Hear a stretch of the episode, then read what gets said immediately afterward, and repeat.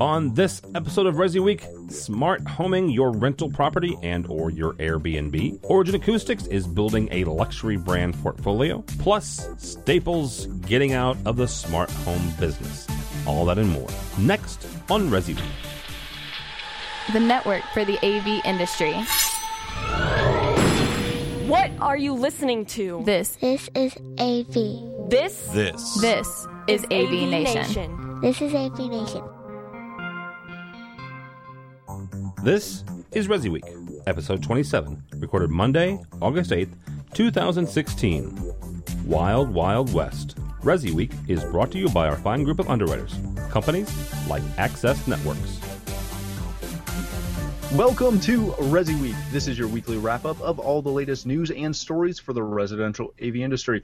I'm your host, Matt D. Scott for AVNation.tv. Today, I'm pleased to be joined by Jason Knott, the editor of CE Pro. Jason, how are you doing today? I'm doing great. Thanks for having me. Thank you so much for coming. Then we have the wonderful Delia Hansen, the VP of Marketing for Clare Controls. How are you? Great. Thanks for having me. Thanks for coming. And I'm joined by my partner in crime, Tim Albright, the founder of AVNation.tv, the poor soul who decided to give me my own show. I was coerced. You were, I have no other But it defense. Pretty much. Yeah. Nice.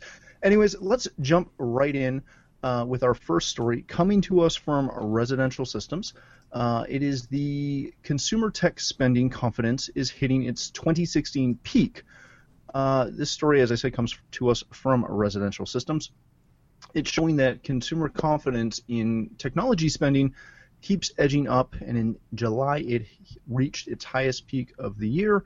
Um, what does this what does this mean, Jason, for for integrators? What what should this show uh, to integrators looking at this? Well, obviously, it's a positive sign, and the, the thing that integrators need to figure out is how they can insert themselves in this this buying uh, spree. The one thing that I don't uh, have any real detail on in terms of I, this uh, CTA expectation survey is what level of that is DIY product, what level of that is uh, you know uh, consumer goods. Was did this did Pokemon Go hardware cause a bump in July? I don't know. Um, so No, but they they do point out that um, where is it? I just had it.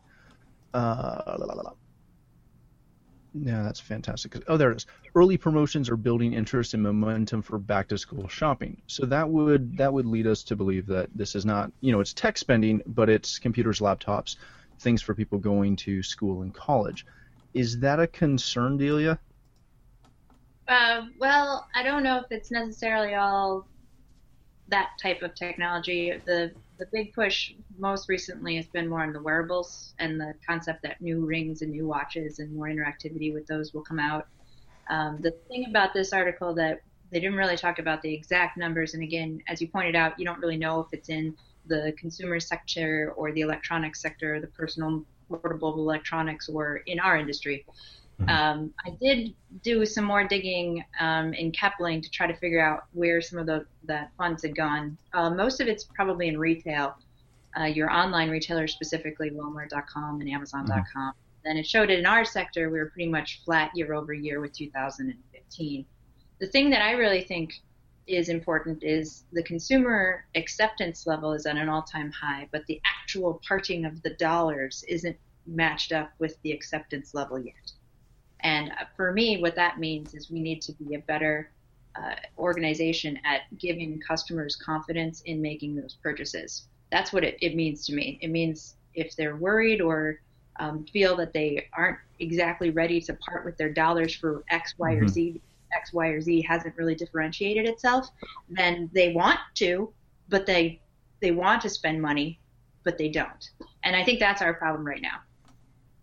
So this just keeps coming back to that whole concept of we're still trying to as an industry learn how to market what we do tim how is you know CEDIA is coming up Mhm. um, and obviously CEDIA has been going through a big change how much or, or, or how how how important should dealers spend time on uh, you know, allocating their their marketing research and, and really trying to push the understanding of what we do. Uh, you know what? That's a good question because that's that's a question that InfoComm, the the, the commercial side deals with, mm-hmm. CEDIA deals with, and, and, individual integrators deal with. Um, our, our, good buddy who's in my neck of the woods, uh, Joe Whitaker. Um, you know, I'm not sure how much advertising he does. You know, on, on the radio, on television, and, and, and the newspaper. Um, a lot of what residential people do is is if you if it's if it's not word of mouth and you're trying to you know expand into a new category or a new geographic location, then you're going to have to do some amount of, of marketing and some amount, amount of advertising. Now, is that you know traditional advertising? Probably not, but it's going to be you know getting yourself out there and um, I don't want to say go to a local trade show, but make yourself available at a, a, DIY store, right? A big box store where you can offer your services and say, you know, this is something I can help you with. This is something I can do. I can show you how to do this, but also, you know, this is this is what we do. We help you. Uh, we help you put in Nest thermostats. We help you um, make sure that your your house is secure. We you know install televisions in home theaters. Um, I don't know that the days of of you know traditional advertising um, is helping the the residential dealer much anymore. Yeah, I would I would definitely agree. It's it's something that we need to see more and more people, you know, really I hate to say it, but continue to actually support the support the industry and, and promote the industry because so few people understand what it is that we do and if they've got those dollars ready to go, it's it's jumping out to, you know, help them spend it. Lighten their wallets. Uh, moving on from that, a, a really interesting story that came across um, our board, which I'm trying. There we go. Um, this comes to us from Telecompetitor, and uh, it's talking about the Airbnb and August Homes and, and, and, stuff like that. They are providing options for smart homes, and they are giving us the uh, as far as rentees or renters, the ability to accommodate and have a res- uh, you know a property that is equipped with smart home tech like door locks, lighting, smart TVs, etc. And what's what's bigger news is that they are going to handle the digital key side of things and, and the access to this so that people that have a uh, vacation rental with smart home features they're not responsible for providing those keys and, and that information to uh, the rentee or, or the person making use of that. How one, how big of a deal is this? Because I, I, I see this and think that this is absolutely gigantic. Um, Jason, you were you know as leading into the show, you were really excited about this. Um, why is this such a big deal? well, I think this story goes hand in hand, excuse me, with the CTA one, because I think it's really a rising tide raises all ships. We're still in that scenario. I don't think we're looking at technology bypassing the the integration channel um, at this point. I think uh, less than one percent of the top uh, five uh, percent of homes in the United States have even been introduced to technology. So mm-hmm. you see a program like this and think about when people now go on vacations and they go, this is all just a a greater way to introduce them to technology. And I love this this Airbnb Host Assist platform that again, as you mentioned, Matt, it allows the digital key exchanges. It allows them to track the occupancy and vacancy settings, mm-hmm. so they mm-hmm. know when the people who are arriving for the rental home have arrived and when they've left. Um, they partnered with uh, Kevo, uh, uh, the Kevo Kwikset, um, they've got Nest involved. They got Yale Locks. They've got um, uh, Igloo Home, which is a, a company that does um, smart home control for an environmental sensor, and then August Door Locks, as you mentioned already, and then also um, HomeAway, which is a competitor to Airbnb, is doing the exact same thing with an, an Apple TV hospitality app. That when the, the renter comes into the home, he now has an on-screen user manual in that's set just for him as the guest of this home that matches the experience with what he's expect expecting uh, in a major hotel, for example. So all of this is just a. Uh, I love to see uh, thing these new you know millennial type of structures, Airbnb, you know, and all the different things that are coming with this on-demand economy that we're, that's being set up, uh, driving Mhm. towards technology and introducing more people to it. Now, Delia, as as you know, someone who may not not you specifically, but as somebody coming in to rent a space, knowing that they're moving into a smart uh, smart home or or they're going to stay at a smart home, do you where do you think the the catalyst is on being excited over having all this this cool technology at your fingertips versus the privacy of having you know another homeowner for example uh, for example knowing when you're coming in and out of their doors being able to you know potentially turn on the lights remotely on you and stuff like that Cool factor versus privacy factor. yeah So you've got uh, you're going to have a couple different subsets of people with that acceptance level. Your younger generation doesn't seem to care at all. If I can control it with my phone, it's like, ah, world is good. And then you've care. got an older generation who's very worried about it. The first question out of their mouth is, if, if there's a camera, can other people view it? And Mhm. for some reason, the younger people they don't care if other people are viewing their camera. It's like that's not even a problem. Um, that says something about our society, but we won't get into that right now. Uh, I think that what you're going to have are your your basic security type questions, Mhm. and then you're really going to probably get into ease of use. Right. Um, a lot of times, people's issues with things become subsided when it's so easy and it's so simple that you kind of are just like, well, it's it can't be that bad. Um, if you're just doing thermostats, door locks, and some sensors where you can turn the thermostat off if no one's in the home, and you know get a notification that you've entered. This is not your personal property. You know you're renting it. Whatever privacy you feel you would have at a hotel, you expect to be able to take to an Airbnb, and I believe that's going to be your limitation there. I do have a question though, as far as who's Yeah. paying. Is this subsidized, basically?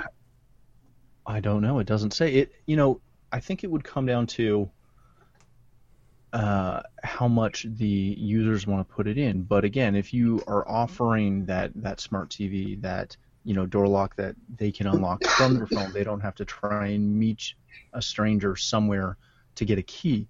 Um, I think most renters would would be very excited about putting that kind of stuff in.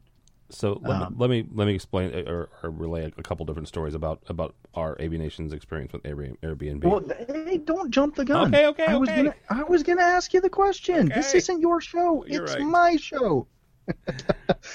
um, but yeah, no, Tim, going going to you. Um, we've we've traveled. We've used Airbnb Airbnb a couple of times. We've had those weird random pick up the third rock from the left of the door and dig down a foot and a half into the dirt and wrapped in aluminum foil. yeah, aluminum foil key. Not making thing. that up. Not at all, and only having one. Is this something that you know? eh, Again, we've used them. Is this something that just makes life easier for everybody? It, well, it, it does on, on two things, right? So, so the last two years at, at ISE, we've we've done Airbnb. Uh, solely because it, none of us had ever been to Amsterdam before, the first year especially, and, and it was a, the first year was a great experience. The second year was Matt, you know, alluded to it. that We had to, you know, turn around and and uh, a geocache would have been lovely. Uh, a- a That's what I was going for. yeah, a, a pokeball or a pokestop would have been lovely at, at the address. Um, it was wrapped in aluminum foil. It was lovely. It was hidden under four or five rocks.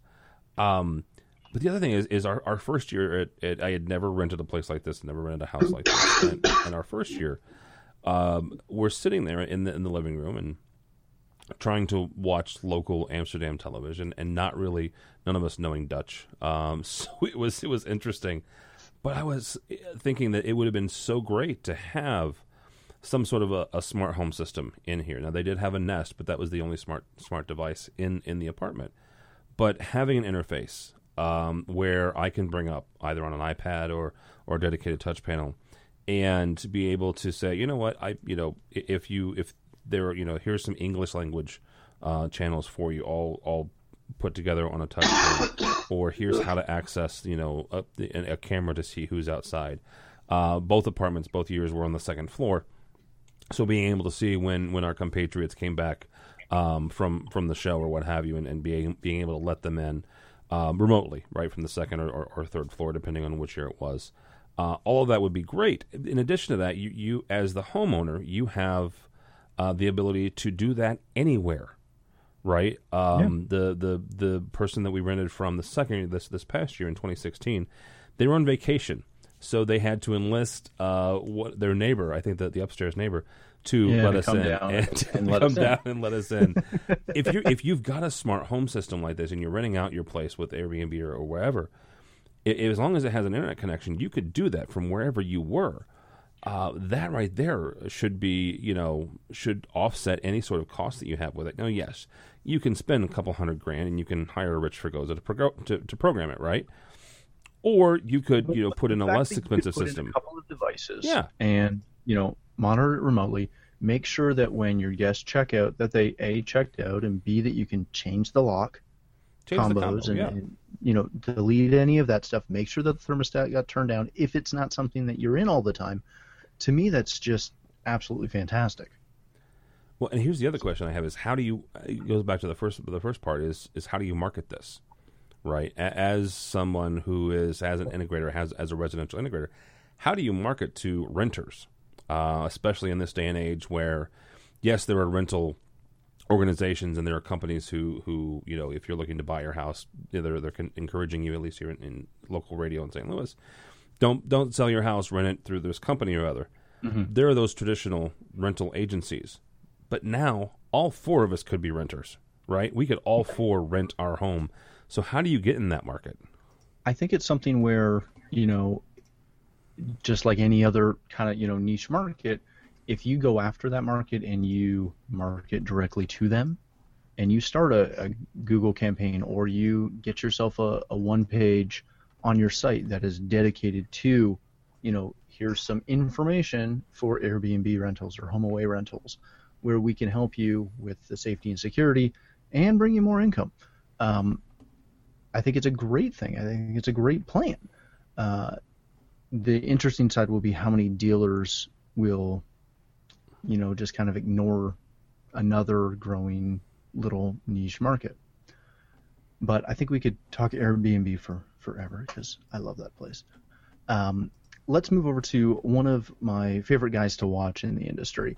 Uh, Jeremy Burkhardt from Origins Acoustics has kind of kind of rebranded a little bit, um, but he's talked about how in the past he wants Origin to be something more than just a standard uh, speaker company. He wants to build a luxury brand portfolio. This comes to us from CE Pro and the wonderful Julie Jacobson. Coming on September 1st, which is just a mere matter of days away, um, Origin will become the exclusive distributor for iRoom in the U.S. and Mexico. Uh, all Origin dealers will instantly become authorized iRoom dealers, but of course they'll have to qualify for it, etc. All that other fun stuff. The so a couple really interesting things out of this, and, Delia, I'm going to jump to you first.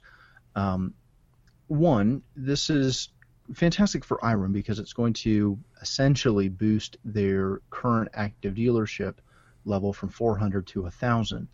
Um, what does this mean for for Origin dealers? But more importantly, what does this mean down the road? Is is Jeremy going to continue to push this into a, a much much bigger company? I hope so. Um, we're doing the same thing. So we've we've stopped producing products that we can't produce faster and less expensively than a competitor, and just partnered with them to redistribute it as part of our solution, and just made sure that we integrate great with it. I think that other companies in our space are going to need to do that because it's Mhm. very disparate right now, and that's kind of the reason we're doing this.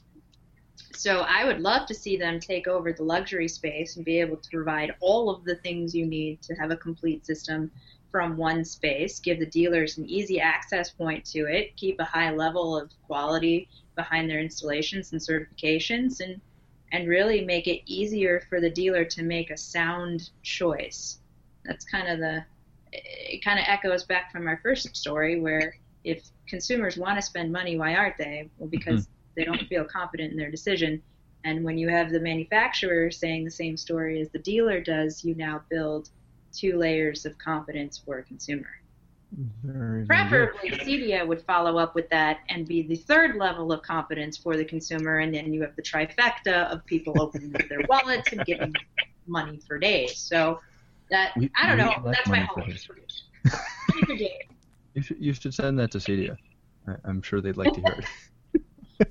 Jason, um, does this signal because when you know, given Jeremy's history and him leaving Speakercraft and what Speakercraft became and and all of that, how I, don't want to say how is this different, but is this not sort of something that he kind of railed against with what happened with Speakercraft, where where that company you know got obtained and then became one of just a plethora of other companies that were all mixed in together?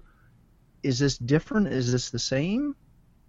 I don't think it's um, it's opposite of what he tried. If you recall, at Speakercraft, he tried to develop Nerve, which was a home automation system that was coming out of at the time totally groundbreaking for anybody to think that a speaker company should should even um, attempt to get into the home automation space. But he saw the writing on the wall. Um, since then, we've seen, as Delia mentioned, think of all the brands that are diversifying now. And I mean, you could look at the cross pollination buying that takes place within a brand like Snap AV, or you see the latest quarterly report from Control 4 and you see the numbers that they're doing in the conversion of the package dealers over into the Control 4 into Control 4 dealers. It makes total sense. And uh, I think he was ahead of the time um, back in his days at Speakercraft. So I'm, I'm applaud this effort. Plus, it makes sense because uh, you know Chris Lennon, who worked with him for many years at Speakercraft, um, is there at iRoom, and they've got a great relationship. Very good. Well, I also think it's a little different than what happened before in the fact that he now has a real focus and goal into why he's true. acquiring additional brands. It- brands through growth through acquisition isn't always the best way to grow unless there's a focused reason for doing so. And I think that his second time around, he has that. Well, I must say, you know, being and full disclosure, we're we're actually origin dealers. Um, it seems to be a much more focused approach, even just with origin in general, than what it was with Speakercraft. Um, so it, it's something that, as a as a uh, you know a, seller of his products, we like to because we went down that that Speakercraft route as well. We really like to see how it's tightened up, shall we say? Um, Yeah. I mean, a Snap AV is acquiring anything they can to increase their portfolio and have a higher amount of dollars go, you know, higher volume. That's all they Completely. Completely. At least Well, for again- us, we want to do it in a way that's focused to give the consumer an excellent experience. We'll continue to integrate with more brands, but the Mm-hmm. ones that we resell have a purpose. Well, and it's that same it's that same approach that I feel that all integrators should, you know, strive to achieve. Is you don't need to sell 40 speaker lines, you need to sell two, and you need to know those lines. And I'm always concerned with someone who says, "Oh, we'll get you, you know, we're dealers for everything. We can get you everything." It's like, well, maybe maybe you shouldn't. Maybe you should know what you're what you're doing. Um, not to say that those people don't, but they probably don't. Um, let's hit our, our last story real quick, and uh, this is one that kind of makes me giggle just a little bit. Uh, this comes to us from CNET.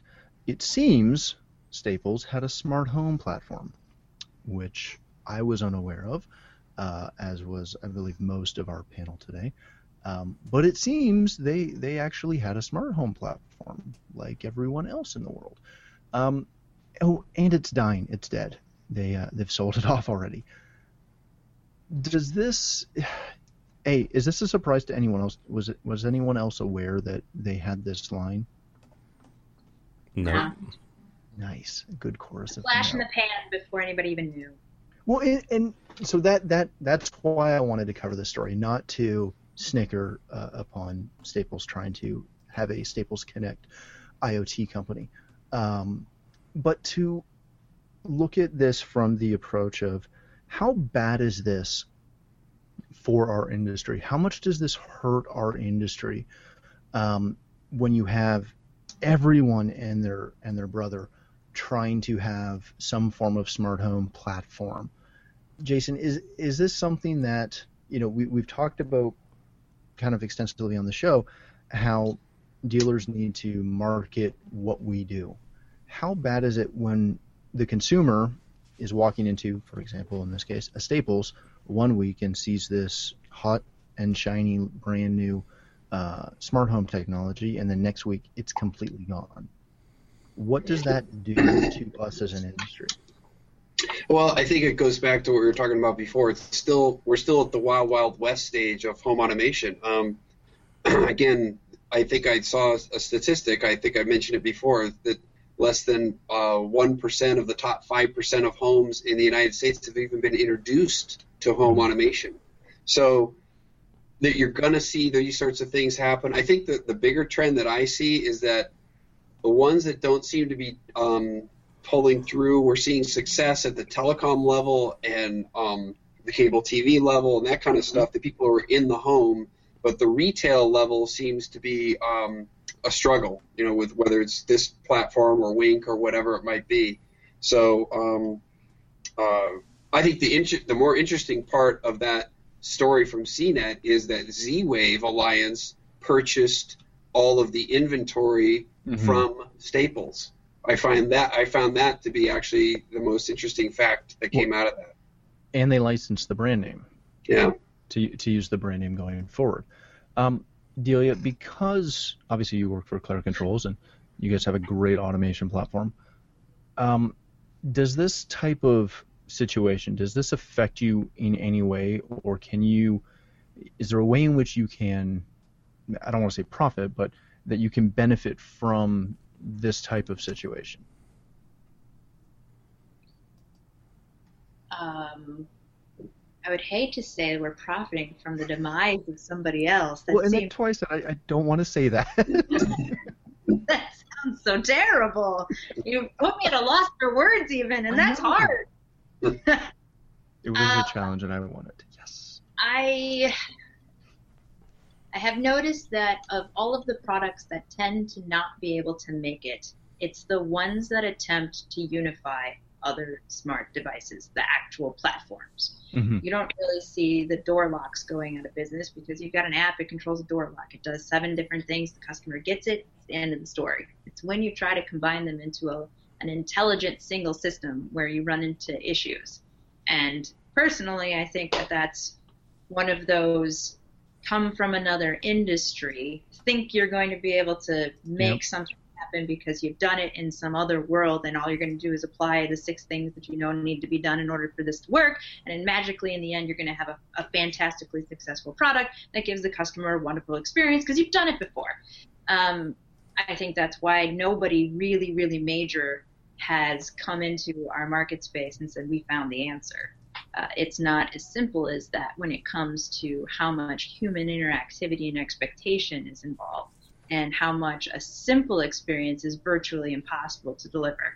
So, uh, what I learned from this is nobody is going to have an easy time of breaking into the actual smart home platform space.